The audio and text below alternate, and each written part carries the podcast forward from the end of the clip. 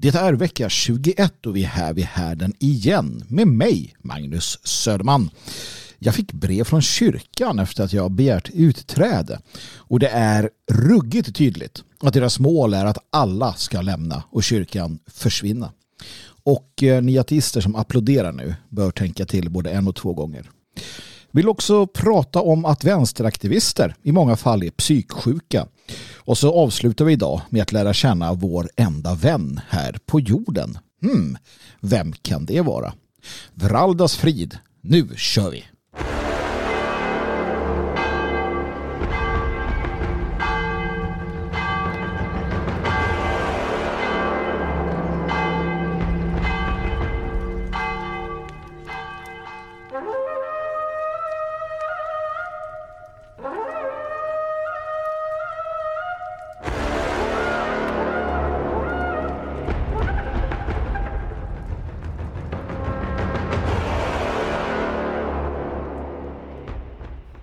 Ja, alltså, det var ju här eh, för ett tag sedan som kyrkan, då, Svenska kyrkan arrangerade sin eh, 666, eh, inte föreställning, men någon form av sån här träff med sjätteklassare i, uppe i, uppåt, uppåt i Sverige någonstans och tyckte att det var fasligt roligt att flörta med vilddjurets märke och så vidare. Och Svenska kyrkan tycker ju generellt att det är kul att göra den ondes den ondes tjänst här på jorden. Det det, det, det, skulle ju nästan bli parodiskt om jag satte mig och tittade på vad um, deras egna böcker, um, Bibeln säger och stipulerar och sen tittar man på vad de gör. Alltså som Kristus sa att man skulle göra, det vill säga se på deras frukter och av dem känner ni dem.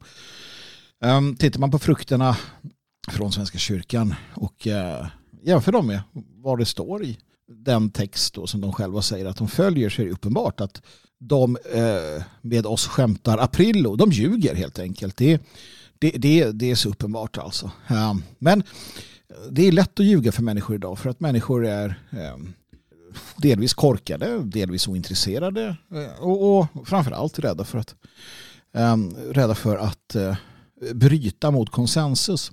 Vi kan ju från vår bubbla känna det här att jo då, nog är det så att eh, det har blivit bättre allt. Nu är det så att eh, många fler vågar uttala sig och så vidare. Men generellt sett om vi tittar på det så får vi nog sluta oss till att det fortsätter ganska illa när det kommer till eh, de allvarligare sakerna. Så jag tog och skrev då till, jag tog ut den här, det finns på Svenska kyrkans hemsida så finns det en blankett man kan skriva ut när man vill lämna Svenska kyrkan.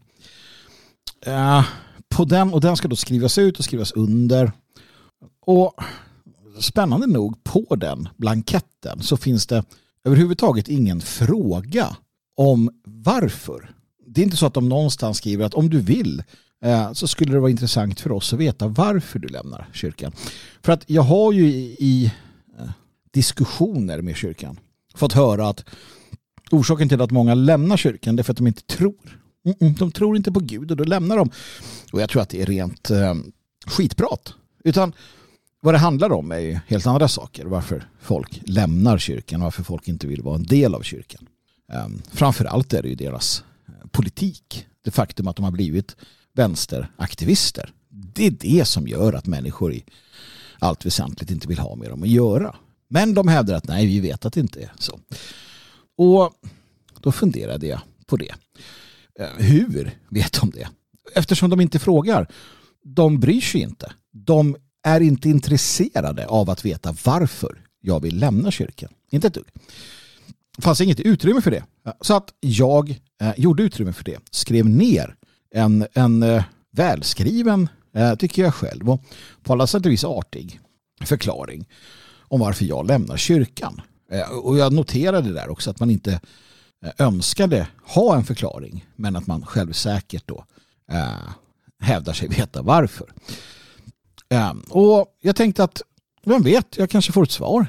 Ja, svar fick jag. Jag fick ett eh, standardutskick där det stod att eh, du är numera, eh, uteslu är inte utesluten, du, du är numera inte längre eh, medlem i kyrkan och nu får du inte göra det och inte det och inte det och inte det och så vidare. Och så var det klart. Jag tänkte att det kanske är ett sånt här automatiskt utskick som kommer. Det var det inte eftersom att då eh, den lokala eh, den lokala kyrkoherden, eh, tror jag det var, hade skrivit under med bläckpenna. Så att nej, det var ett hand, handgjort så att säga. Men något intresse från kyrkan att kommunicera tillbaka att jaha, du känner så okej okay, eller någonting. Det, det fanns överhuvudtaget inte. Inte en fråga. Och det, är ett tecken på en organisation som på alla sätt och vis har slutat bry sig.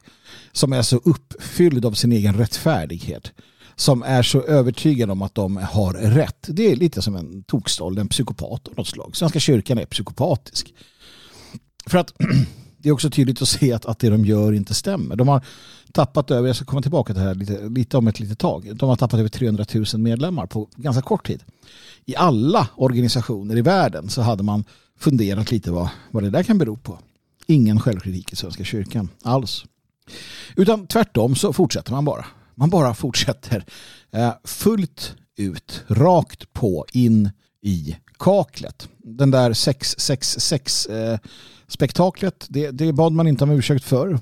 Eh, på deras sociala medier så fortsätter man att håna, förminska och så vidare. Alla som ifrågasätter någonting utav eh, det de gör.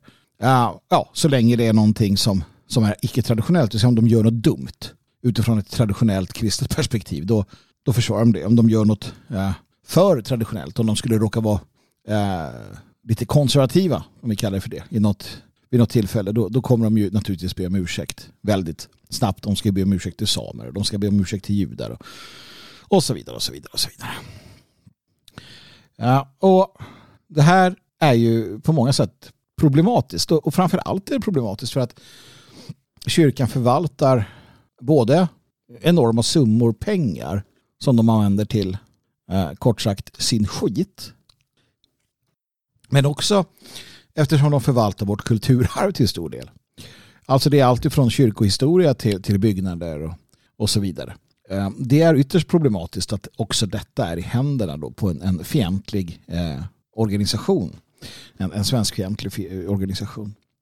Och man, man nöter ju ut och tröttar ut människor. Jag, jag, jag gick, gick, nu ut och för andra gången så lämnade jag kyrkan och jag gick ur av det skälet att jag inte har tiden eller ärligt talat orken för tillfället att engagera mig kyrkligt. Och eftersom jag inte engagerar mig i kyrkan så, så betalar jag bara pengar till dem som de kan använda som de vill. Och det vet vi ju att det inte är på något bra sätt. Så att jag gick ut. Eh, och, och det är upp till var och en hur de vill göra. Jag, jag håller inte emot någon om man är kvar. Det gör jag inte faktiskt. Det finns, kan finnas många skäl till att man, man gör det. Jag önskar att jag kunde vara med i i Svenska kyrkan. Jag önskar att jag kunde gå på eh, gudstjänsterna. För jag önskar att de var fria från politik. Jag önskar att de var fulla av eh, religiös mystik. Det är de inte. Och ingenting ser ut som att det skulle bli så igen. Jag, jag såg hur Martin Modéus, den här nya biskopen där, eh, skriver på Twitter djupt bekymrad över den aviserade lagen om anmälningsskyldighet. Den lär inte leda till annat än att barn hålls borta från skolan och att sjuka inte får vård. Ett samhälle med respekt för människans värde och värdighet kan inte agera så oavsett hur man kommit till landet. Nej, och det är den här äh, snedvridna Eh, altruismen som Svenska kyrkan eh, omfamnar på alla sätt och vis. Det spelar ingen roll om en människa är ditten eller datten. Det spelar ingen roll om en, en person har offrat sitt eget barn som i Alan Kurdi-fallet för att komma till Sverige. Det spelar ingen roll om man, om man eh, själv är en, en, en, en människo eh, smugglare eller vad det än kan tänkas vara. Ingenting spelar roll. Kommer man hit så ska man bara få, få, få. Och det är det som Modéus och Svenska kyrkan har fått för sig i någon form av kristendom. Det är det naturligtvis inte. Helt, helt fel. Det han gör är den ondes verk. Eh, och han gör det mot eller med bättre vetande, ingen aning. Svenska kyrkan är i, i, i allt väsentligt övertagen av en, en satanisk eh, diskurs. Så är det bara. Och det spelar ingen roll vad du tror på. Ja, du ser det i alla fall så att säga. Uh, mm. det just då att sådana uttalanden får människor att lämna kyrkan eller inte? Um, som sagt, det är lite intressant. Och, och, och, det finns stora problem med detta. Jag sa att artisten inte ska applådera. I en artikel i Dagen um, under rubriken Här är trosamfunden som tappar flest medlemmar i Sverige. Och så går man då igenom vilka som tappar mest och vilka som också då får nya medlemmar. Och eftersom att då många icke-troende tycker att ah, men det är bra, skit i Svenska kyrkan, gå ur den.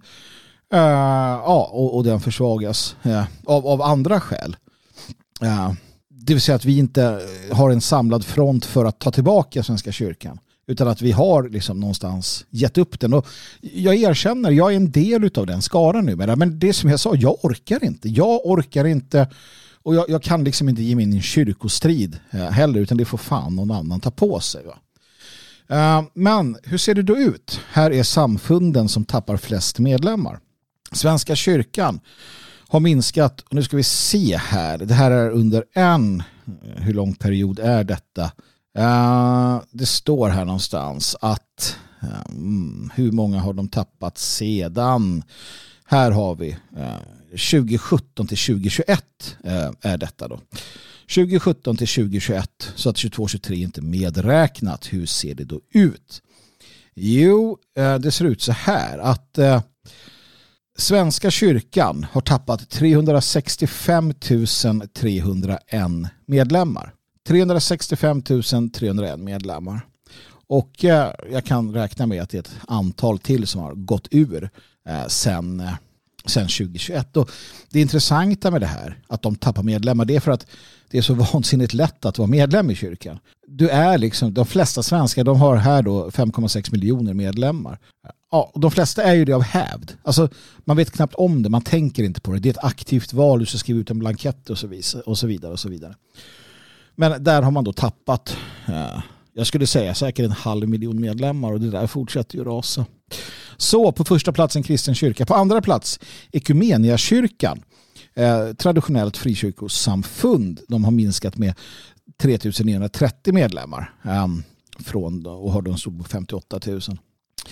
Ungerska protestantiska kyrkan har minskat. Och sen kommer Eh, en, en udda fågel på fjärde plats och det är svenska islamiska församlingar. De har minskat med 1685 medlemmar, de har 15 000 kvar.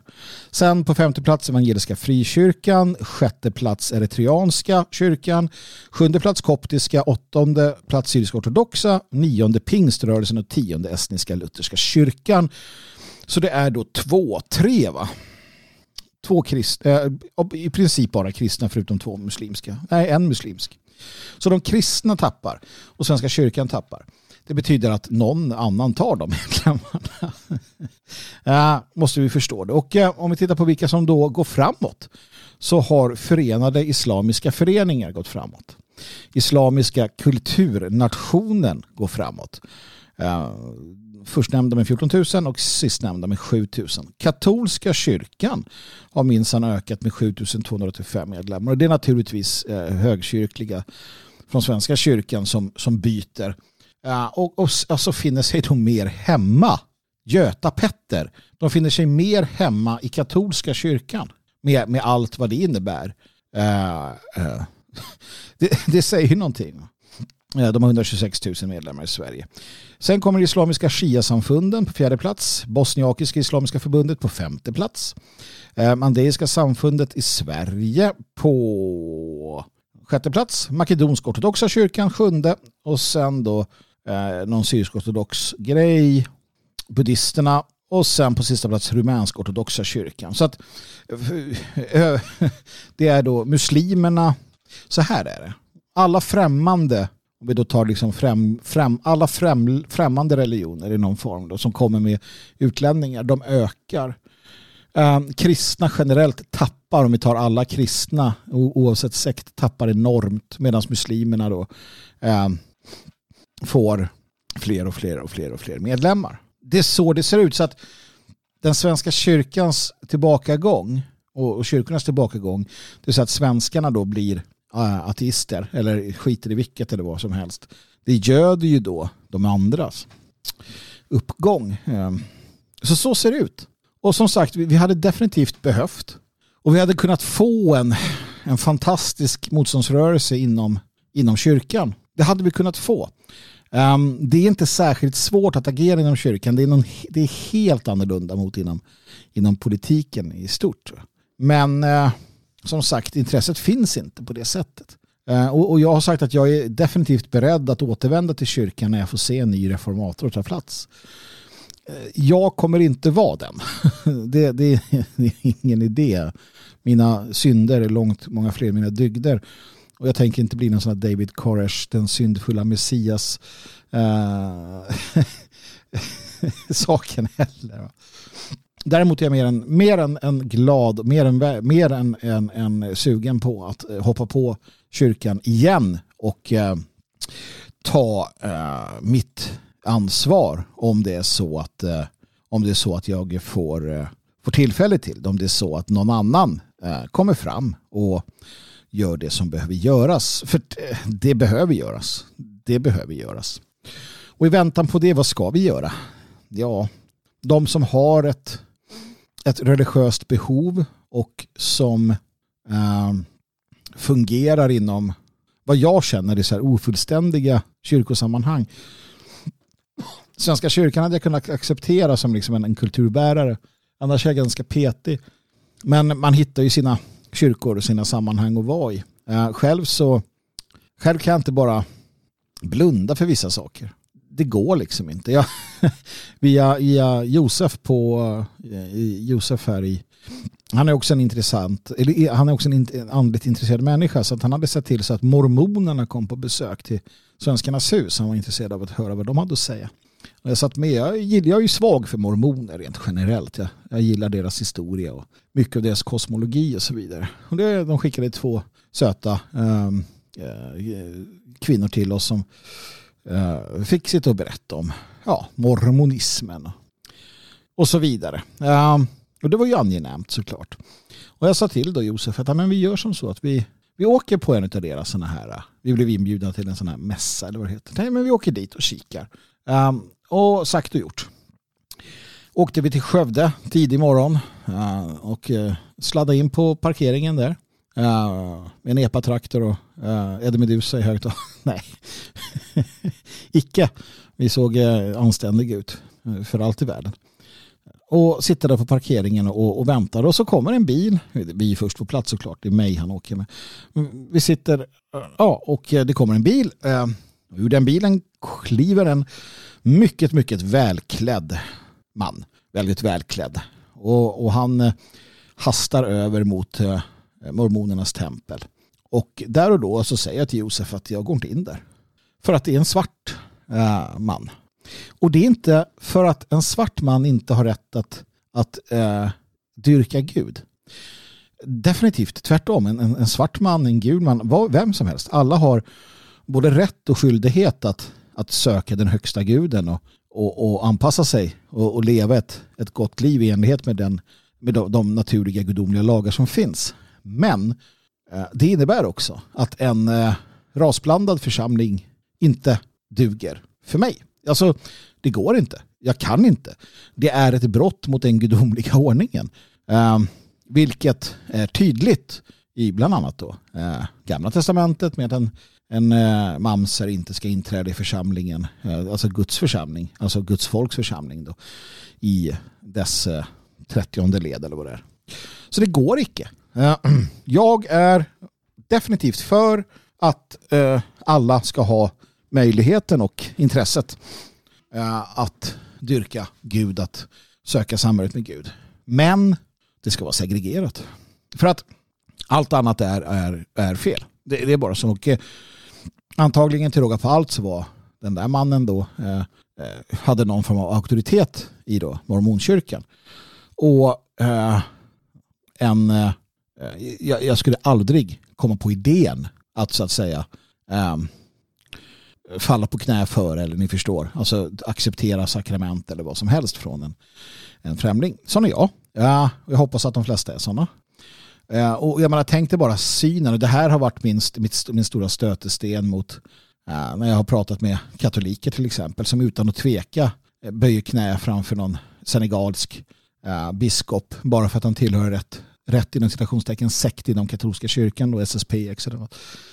Och jag sa det, men, men ska min dotter eller min son se hur pappa böjer knä och kysser någon ring på någon senegalesisk biskop som man har klätt ut i, i någon, någon sån här gammal romersk ämbetsdräkt med en fiskmössa.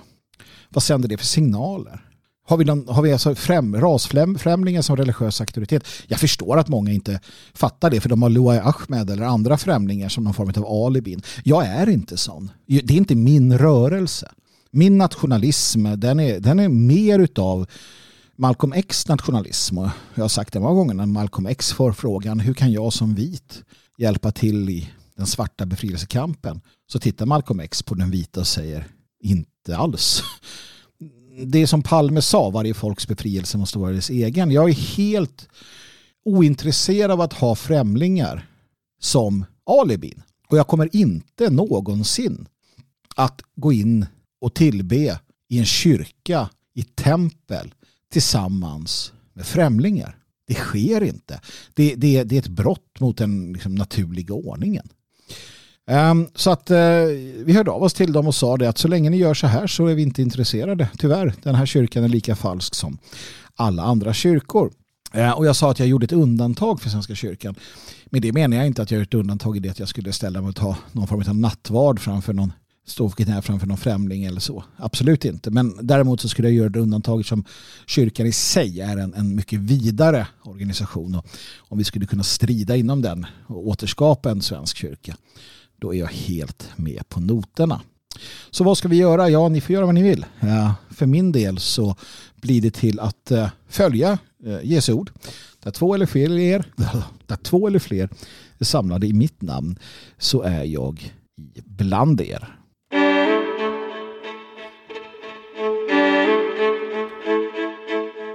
Hörde ni, ni missar väl inte www.härden.nu där jag publicerar mig med jämna mellanrum. Och så hoppas jag verkligen att du prenumererar där också, att du skriver upp din mailadress så att du inte missar någonting. Och vill du så kan du stötta ekonomiskt. Och då får du också tillgång till allting på härden om du skriver upp dig som då betalande medlem. 50 kronor i månaden, det är det jag begär. En 50-lapp i månaden och du får texter, både av mig själv och, och vänner till härden. Inlästa artiklar med jämna mellanrum. Eh, du får också därtill icke att förglömma känslan av att du ser till så att den här podden till exempel kan komma ut. Den här kommer ut till alla, den här kommer ut gratis så att säga. Eller den är inte gratis, det är du som betalar eller snarare ni alla kära ni som prenumererar. Tack så hemskt mycket för det. 50 spänn ja, har du inte råd med det så har du inte det. Då tänker jag inte sitta här och försöka kräma ur dig de pengarna. Då har du annat. Eh, men om du har möjlighet och tycker att det här är värt någonting, en femtelapp, bli prenumerant snälla, rara du. Du kan ju också naturligtvis om du känner för det ge en eh, pengagåva på 0762 475 672.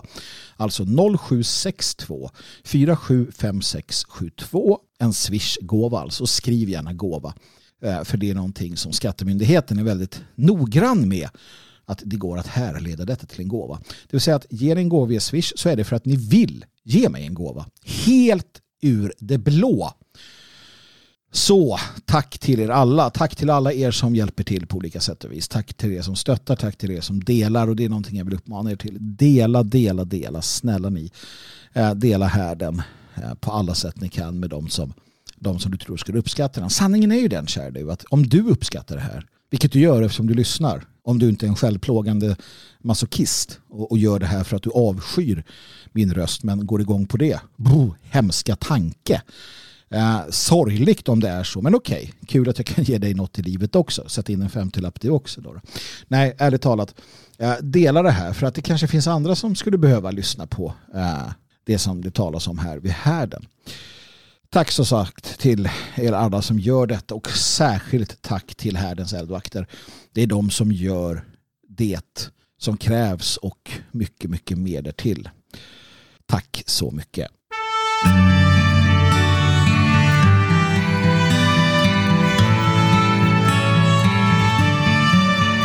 Framför oss ligger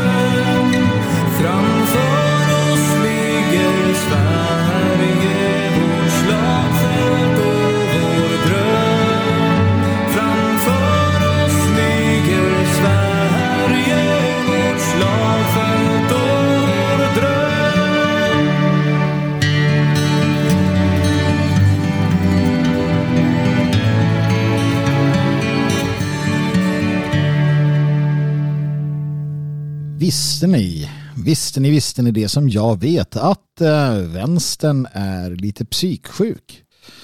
Så är det ska ni veta och eh, det är någonting som man eh, om man har hängt med ett tag, om man varit med i gamet som det heter ett tag eh, kan ha märkt lite grann på hur man beter sig och vad man gör. En av mina sådana här eh, tydliga tydliga tecken på det är att de är vansinnigt många som känslomässigt går igång på att känna uh, känna att de är uh, vad ska man säga, lite sådana här som gömmer sig i vassen. Gammelgäddor i vassen som nyper till när det minst syns. Att det finns en, i, det fallet, och nu gammelgäddor har jag ingenting emot på det sättet, men att det finns en så här sadistisk eh, underton i vänstern. Det här att, att slå slå från eh, skuggorna och gärna slå neråt, gärna eh, sparka neråt om man kan och, och så vidare. Det finns också den här, eh, det här behovet av att känna sig märkvärdig, att man på något sätt är man ska, man ska rädda världen, man ska, vi ser hur miljömupparna till exempel får för sig, och det har de inte fått, fått, haft för sig i många år att de på något sätt ska liksom rädda naturen från sig själv eller någonting, jag vet inte. Det finns också en, en, en fullständig oförmåga att se sina egna fel och brister naturligtvis. Så tittar man till sådana som Expo liknande så har de alltså en, en, en nästan pervers, skulle jag säga, ett perverst sånt här äh, stalking-behov. Äh, um, ehm, så att psyko, psyksjuka är de. Och det, det, finns ett resentiment. Det, det, är också det här att man har förvisso sin, sin vet, man har sin utopi, man har sin vision, men egentligen är man inte så intresserad av att förverkliga den. Utan så fort man får chansen, då är det evig revolution, då är det utrensning, då är det blodbad. Titta på Kina, titta på Kambodja, titta på Sovjet, titta på ja, men alla de här länderna. Man får chansen om man ska införa sin kommunistiska paradisstat. Och det slutar med att man mördar och mördar och mördar och mördar och mördar och mördar och mördar. Det är det man gör. Man mördar, man dödar, man driver bort, man hittar fiender. Revolutionen ska fortsätta för alltid. Gårdagens vän är morgondagens slaktoffer. Det, det är vänstern det. Och kan man fråga sig hur fan det kan vara så. Jag har träffat en hel del knepiga människor i min egen rörelse. Alltså den nationella, både som skinhead och sedermera som sån där aktivist och mer gatukämpe då, utom parlamentariker och sådär. Har träffat nog, nog så många knepiga typer och jag har alltid, alltid varit beredd på det för att jag förstod det som eh, Mark Twain sa att i början av en i början av förändring så eh, är revolutionären hatad eh, och föraktad. Och, och, när det är så, alltså när vi befinner oss som den nationella oppositionen befinner sig som en eh, paria, då, då, söker sig två människor till den. Och till del är det sant fortfarande. Två typer av människor. Det ena är de som är sämst. De som överhuvudtaget inte kan hantera samhället som det är beskaffat. De söker sig till oss som, eh, för att få uttryck. Eh, och de absolut bästa, det vill säga idealisterna, de, de som verkligen, verkligen eh, ger av sig själva. Sen i, i, i framtiden, i framledes, när nationalismen då i det fallet röner sin framgång så kommer fler fullt normala människor. De mest normala människorna ehm, de kommer sist av alla. Och delvis är det så hos vänstern också naturligtvis. Men de, de har en de har en uppenbar en uppenbar ett, ett uppenbart överskott av människor som inte, som inte är riktigt som de ska. Ja, och en ny studie som New York Post refererar till då, ehm, som är utgiven i den vetenskapliga tidskriften Current Psychology. Um, där konstaterar man då att vänsterextremister har ofta starkt psykopatiska och narcissistiska drag och använder sin antirasistiska kamp för att få utlopp för sina sadistiska tendenser och, sin grand och de grandiosa självbilderna.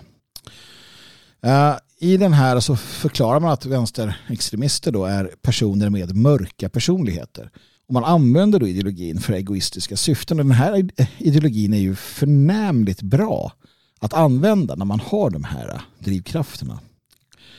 Eh, citat, enligt denna princip lockas individer med mörka personligheter såsom starka narcissistiska och psykopatiska drag till vissa former av politiska och social aktivism. De kan användas som ett medel för att tillfredsställa sina egna egofokuserade behov istället för att faktiskt arbeta för social rättvisa och jämlikhet. Slutcitat. Eh, skriver forskarna då. Man varnar för eh, att dessa kan, kan då söka sig in i, in i eh, strukturer eh, som är då för olika former av social rättvisa om man använder det ordet. Ett ord som får då kräkas lite i munnen. Men det här är ju uppenbart sant och något vi definitivt har sett. Och inom den, den eh, vänsterextrema rörelsen så, så förutom då att du har den här typen av människor, det vill säga sadistiska tendenser, du har människor som, som narcissister och hela, hela den raddan då. Det du också har som, som vi inte har som nationell opposition på samma sätt eh, än så länge, men det där kommer ändras. Det är att vi inte har den eh, eh drogkultur som man har inom vänstern. Tyvärr så ser jag att det finns krafter inom den nationella oppositionen som gärna vill gå i bräschen för en liksom sån här eh, eh laissez-faire eh, generell liksom, eh, legalisering för att det är liksom skönt, och, skönt att röka på och sådär. Jag är helt för att diskutera lagar och regler utifrån ett perspektiv att hur får vi människor att inte använda droger. Men att perspektivet är att eh, vi måste legalisera så att vem som helst kan handla knark när de vill. Nej, eh, det är sinnessjukt. Jag vill mitt folk väl. Jag vill inte mitt folks sämsta och jag vill inte att mitt folk ska bli en samling seghjärnade, haschstinkande skitstövlar som inte duger någonting till. För att i grund och botten är det där man hamnar eh, som en, en, en liksom haschstinkande eh, jävla dope eh, skalle. Ja, så är det. Det är alltid, det är alltid värt att berätta det. Ja. Men om man har en medicinsk... Ja, det är klart att eh, du kan använda droger i medicinskt syfte. Jag spelar ingen roll vad det är för drog. Det är klart att man kan göra det. Men eh, det ska nog inte vara upp till den haschstinkande tomten att själv bestämma huruvida eh, han behöver eh, det där eller inte just nu, speciellt inte när han rökte långt, långt innan han blev sjuk. Ehm, så att det har man och det man då får eh, också med det, det är småkriminalitet eller mer kriminalitet. Vilket är ganska normalt i den vänsterextrema rörelsen att det är kriminella typer som förutom att vara då sociala rättvisekrigare är drogförsäljare, eh, är inbrottstjuvar, är liksom eh, ja, sånt där ganska sunkigt kriminella typer. Och finns det kriminella inom den nationella oppositionen? Klart det finns det. Va? Men återigen, jag har några år i det här och jag har sett, sett båda sidorna. Och jag vet att det är som jag säger. Samma sak som den psykiska ohälsan är rejält mycket värre eh, på vänsterns sida också. Vilket naturligtvis då korrelerar, tror jag är ett finare ord för det. Alltså i samstämmigt då med, med vad den här undersökningen visar. Då. Um, och det här är ju inte första gången man bevisar något, eh, något underligt eller någonting som vi vet. Uh, tidigare så, så har ju forskningen bevisat då att folk som är vänster de är, de är mer intoleranta och aggressiva och har ofta lägre IQ. Um, ehm, vilket är förklaring då. Har du lägre IQ så är du uh, mer aggressiv och mer intolerant. Uh, det finns naturligtvis en intolerans hos oss. Jag pratade tidigare om att inte gå i kyrkan uh, och, och böja knä för en svart eller färgad eller vad som helst då. Um, biskop och då kanske någon sa men du själv då för fan sitter där och är intolerant. Ja, nej, både och. Va? Så här, inom vissa ramar där det ska vara som det ska vara för att det är viktigt för människan, det är viktigt för strukturen, det är viktigt för traditionen eh, så, så är jag extremt intolerant. Men sen så är jag inte särskilt intolerant, snarare nyfiken. Nyfiken på andra åsikter, nyfiken på andra människor, andra kulturer, andra religioner. Ehm, jag, jag är väldigt intolerant i mitt hemland, ehm, i min kultursfär, i mitt Europa. Eh, så kan jag nog anses vara väldigt intolerant på många sätt och vis. Även om jag gentemot enskilda människor ofta är väldigt tolerant samma sak i mitt hem så, så kan ni räkna med att jag är ohyggligt intolerant mot sånt som jag själv inte uppskattar. I, I ditt hem så är jag väldigt tolerant för att det är ditt hem och du gör som du vill. Eh, passar det inte mina galoscher så går jag därifrån. Eh, och det är ju samma sak här. Vänstern är extremt intolerant. Eh, så intolerant att de vill förbjuda vill förbjuda människor från att tycka annorlunda än de själva. Det är ju höjden av intolerans. Så det kommer med en låg IQ. Det kommer med en, en rädsla för att man inte kan eller har argumenten eller man, man, man är lat, man känner att våld är någonstans enklare och så vidare. Och så vidare. Och det är därför man också hemfaller då åt att mörda sina egna kulturrevolutioner och så vidare vid varje givet tillfälle. Jag är inte för, för någon, för den, jag, jag, jag är inte jag är inte förvånad över den här forskningen. Eh, sällan jag blir förvånad nu för tiden av dylik forskning. Jag tycker det är intressant. Naturligtvis kan man om man vill med all säkerhet hitta eh, kritik mot den här forskningen. Men jag står ganska trygg i det har jag sett under alla år. Och det faktum att jag är ärlig. Vilket de inte är. Vi har haft problem på, på många sätt i vår rörelse. Framförallt missbruket av alkoholen var ett problem. Men den typen av problem som vänstern har med våldtäktskultur och liknande det har inte funnits på samma sätt. Vi har, vi har haft och har med all säkerhet våra egna skitstövlar och de ska rökas ut. Uh, man får väl inte säga att de ska straffas med fysiskt våld men det ska de och det, har, det är sånt som har skett och det är sånt som ska ske naturligtvis i den bästa av världar. Vi kan inte acceptera vad som helst. Um, vänstern har en mycket svårare situation verkar det som för att där, där går det till utredningar och det ska och det är där de har de, de har ju en flum, flum, ett flummeri i botten också vilket gör att de alltså för vänstern är det lätt att ta itu med ideologiska fiender de är det bara en nacka svårare att ta itu med riktigt sjuka jävlar för att tabula rasa och så vidare och så vidare det är ju där, det är där vi står det måste man ju förstå det är där vi är det är så de fungerar liksom så att eh, det är, det är lite det är lite spännande. Det här gör också att du ska tänka en och två gånger innan du, innan du ger dig liksom i kast med dem där. Ja, för det är i många fall ganska, ganska knepiga typer. Jag säger inte att du ska vara rädd eller så. För det ska det naturligtvis inte vara. Jag menar, om du tittar på de senaste 30 åren eller vad du vill så är det ju så att de backar tillbaka. De, de har inte de har inte den de har inte den vitaliteten ja, som, som, som man hade förr och så vidare. Och nu har nationella blivit så pass många också så att ja, det är klart att du ska liksom köra på och så. Var inte, var inte orolig. Men naturligtvis så, så, så kostar det ju ingenting att, att vara också Eh, medveten.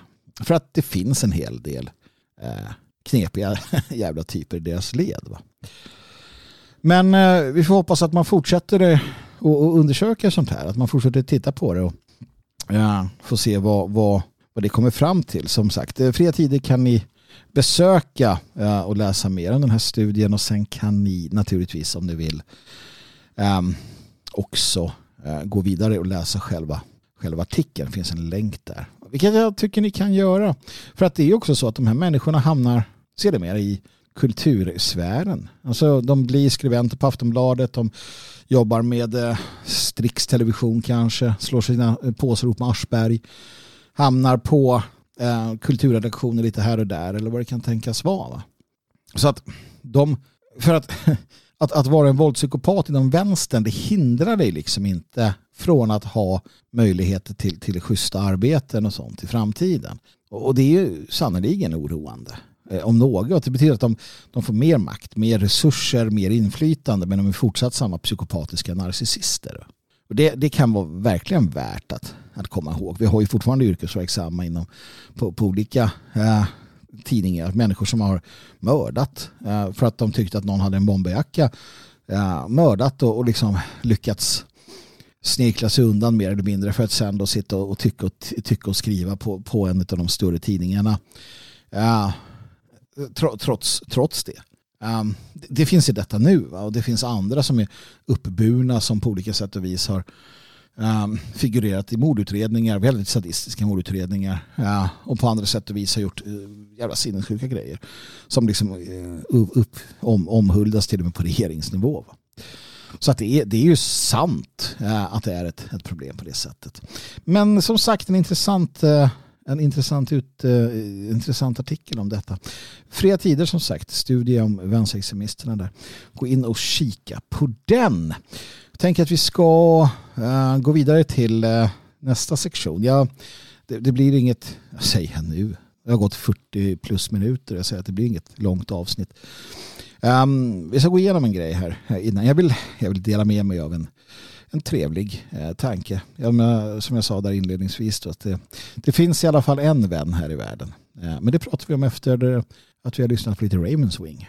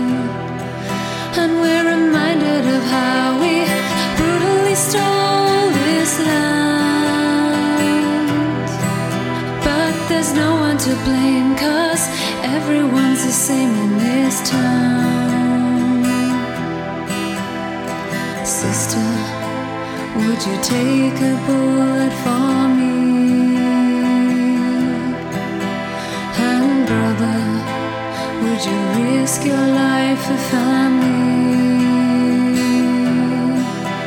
Then we try to have culture to teach our children, but we forget what to say. So we talk mundane and we walk the same in this land. There's a message in this of how we exist empty, lost, and cold. And we hear our hearts and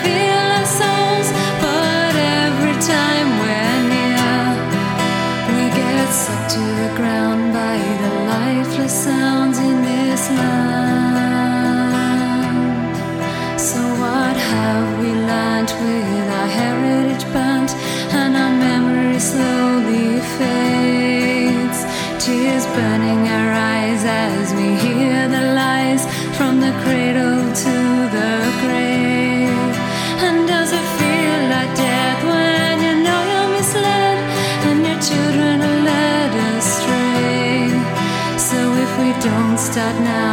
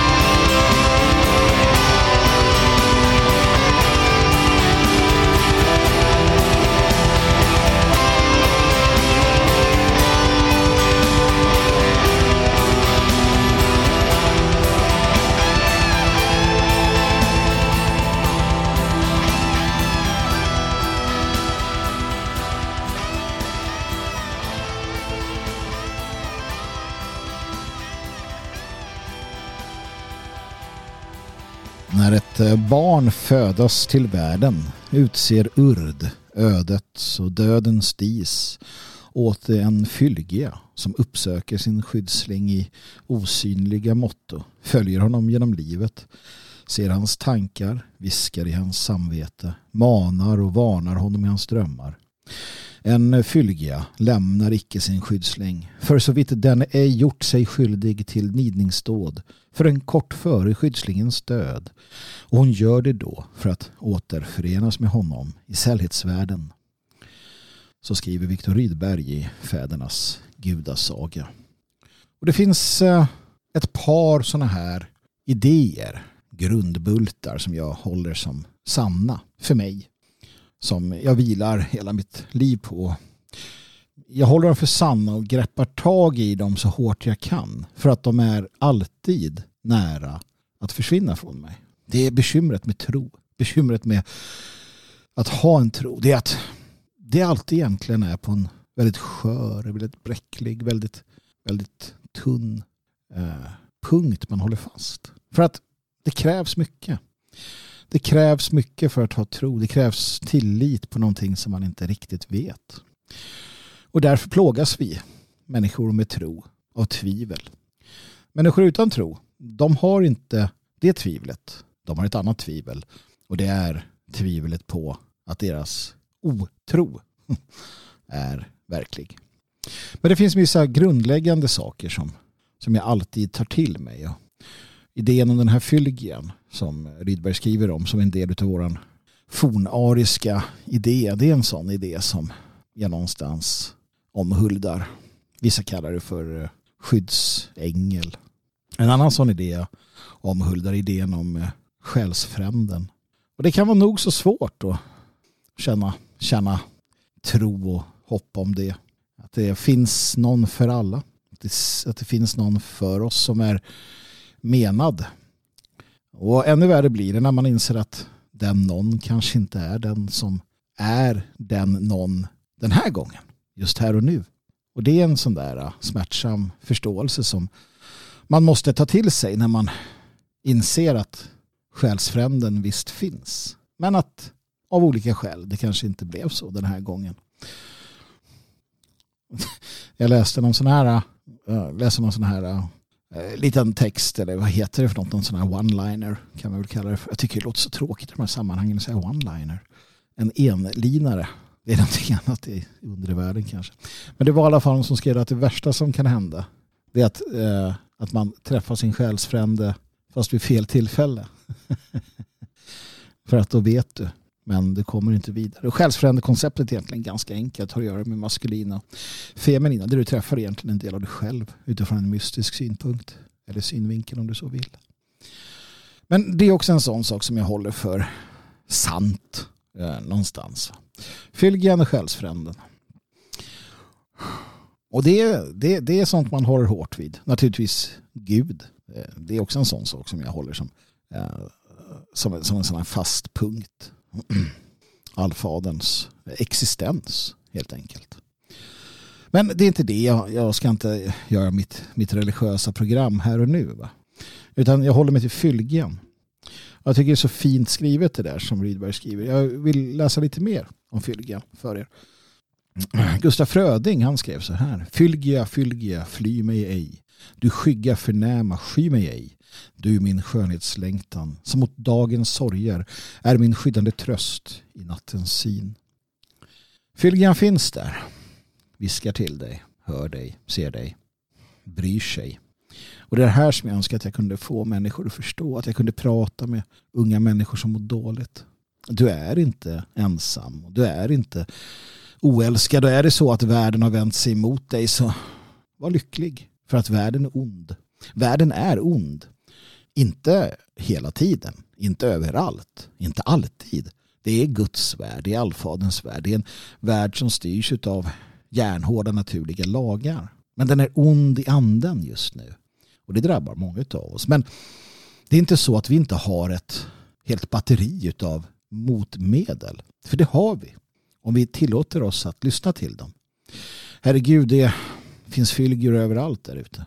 Överallt just nu. Hos dig hovrar ovanför dig, finns i närheten av dig. Hon försöker och har försökt i hela ditt liv att nå fram. När du var liten var det inga problem. Du lekte med din fylgia, du pratade med din fylgia, du såg henne när du skulle sova eller när du vaknade, när du var ute i skogen och lekte eller när du satt hemma.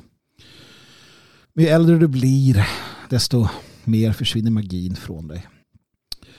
Tomtarna skulle kunna stå framför fötterna på dig och du skulle inte se dem. Vi tappar barnasinnet. Kristus sa kom till mig som ett barn. Vad är det han menar egentligen? Han menar barnens tro, barnens fantasi, barnens förmåga att se det som vi vuxna slutar se. Vår fylgia. Men hon är där och hon viker inte ifrån dig. Inte förrän det är dags för dig att gå vidare.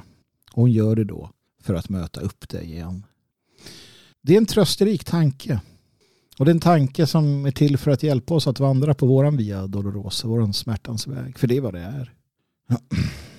Och det är inget fel med det.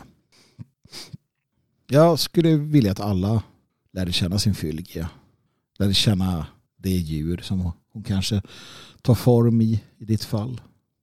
Att du tror. Att du vågar tro. Att du vågar breda ut armarna och säga att du finns där. Och för att pusha dig lite åt det hållet. För att få dig att eh, kanske våga, våga när du är ensam omfamna idén så vill jag läsa en dikt av eh, Karl Enfrid Karlberg, Lysfylgia. Och varför inte sluta dina ögon och låt dig föras iväg till en magisk plats. Låt min röst ta dig i sin famn och eh, föra vidare dig till en plats där du kan se din fylgia. Lys fylgia, lugn jag följer. Du är min enda vän. Min levnads segeruna sen jag lärt bruka den. Du svävar i ett skimmer av stjärnglans för min syn. Helt nära, fastän fjärran som silverljusa skyn. Du talar till mitt sinne. Du sjunger i min själ. Du viskar till mitt väsen. Jag vill ditt sanna väl. Kom, stå mig bi på färden. Bland bränningar och skär. Det blev min högsta glädje förnimma att du är. När vårens vindar spela. När sommaren går i blom. Du jublar i mitt hjärta om livets rikedom. När höstens rosor falla på vinterns bistra bud. Du stiger fram ur natten i ljusomfluten skrud. När blodröd himlen färgas. Du manar milt och gott. En ha ej tidens trälar förnuftets makt förstått. Då våldet världen rider, det gäller hålla ut. Ty mörkret måste vika för ljuset dock till slut. Kom Fylgia, dagen lider, snart ändad är vår färd. Hav tack för vad du givit mig av din skönhetsvärld. För drycken du mig bragde i bitter prövostund från källan genomklara vid altets tempelrund. Hav tack för det du skänkt mig av ensamhetens tröst och tack för att du lyste än i min levnadshöst. Nu lys mig över gränsen och lys mig sedan vän mot vintergatan vida och återfödelsen hän mot en högre himmel i etens höga hus. Lys, färdvän, all min längtan till gåtfullt stjärneljus. Lys, en fördjupad visshet om evighetens bud. Lys, lys, en högre klarhet om livets Herre, Gud. Ja, visst kan vi känna henne. Visst kan vi se henne. Och så tillvida att du inte har begått ett nidningsdåd. Någonting som i allt väsentligt är oförlåtligt så finns hon där. Hon vill inget annat än att du ska prata med henne, erkänna henne, välkomna henne, låta henne göra det som är hennes värv.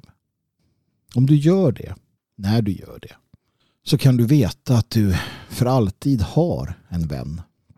En vän som faktiskt bryr sig om dig på det sättet vänner säger att de gör men sällan faktiskt lever upp till. Du har en vän som i allt kommer vara dig trogen. Mer trogen än vad människor som har sagt att de ska vara dig trogna men sen svikit dig är. Och jag säger inte att vi ska överge de mänskliga relationerna för Fylgian. Nej, det i sig är nästan ett nidingsdåd. Men hon finns där. Hon finns där när det är som svårast. Hon finns där när det är som ljusast. Hon manar dig, hon hjälper dig. Hon får dig att bli den bästa du kan bli. Det här är inte en fråga om överjordiska krafter utan det handlar om att få, få fram det bästa ur dig.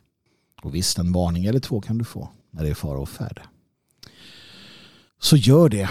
Sök finna din eh, fylge. Hon finns där för dig.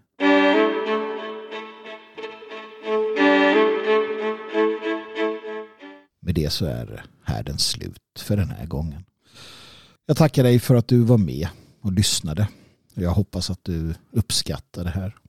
Jag vill också passa på att rikta din uppmärksamhet mot www.odalboden.se butiken för den moderna allmogen. Du hittar stödprodukter till härden, mina egna designs i, under eh, Hagal som det heter, namnet Hagal. Produkter för skydd och säkerhet och smycken och hantverk. En massa trevliga saker för hemmet med mera, med mera, med mera. Och du hjälper Odalboden och då hjälper du härden. Och det tackar jag så mycket för. Om du vill så kan du följa mig på Twitter, att Svegot Magnus. Det är lite annorlunda mot härden. Lite elakare kanske. Lite raljant. Lite, ja, sådär. Svegot.se. Dagens Svegot. Vi sänder live mellan 10 och ja, ofta 11 men gärna längre. Varje vardag på Spreaker och via olika andra tjänster med, med och utan eh, film som det heter. Detfriasverige.se, föreningen där du hör hemma. Logik.se, bara bra böcker och som sagt om du vill så kan du swisha en gåva till mig 0762 475 672 om du tycker att eh, du vill visa din uppskattning monetärt. Kära du, tack för att du lyssnade. Tack för allt. Var en varulv, slåss med troll och befria prinsessor. Det är att leva det. Ge aldrig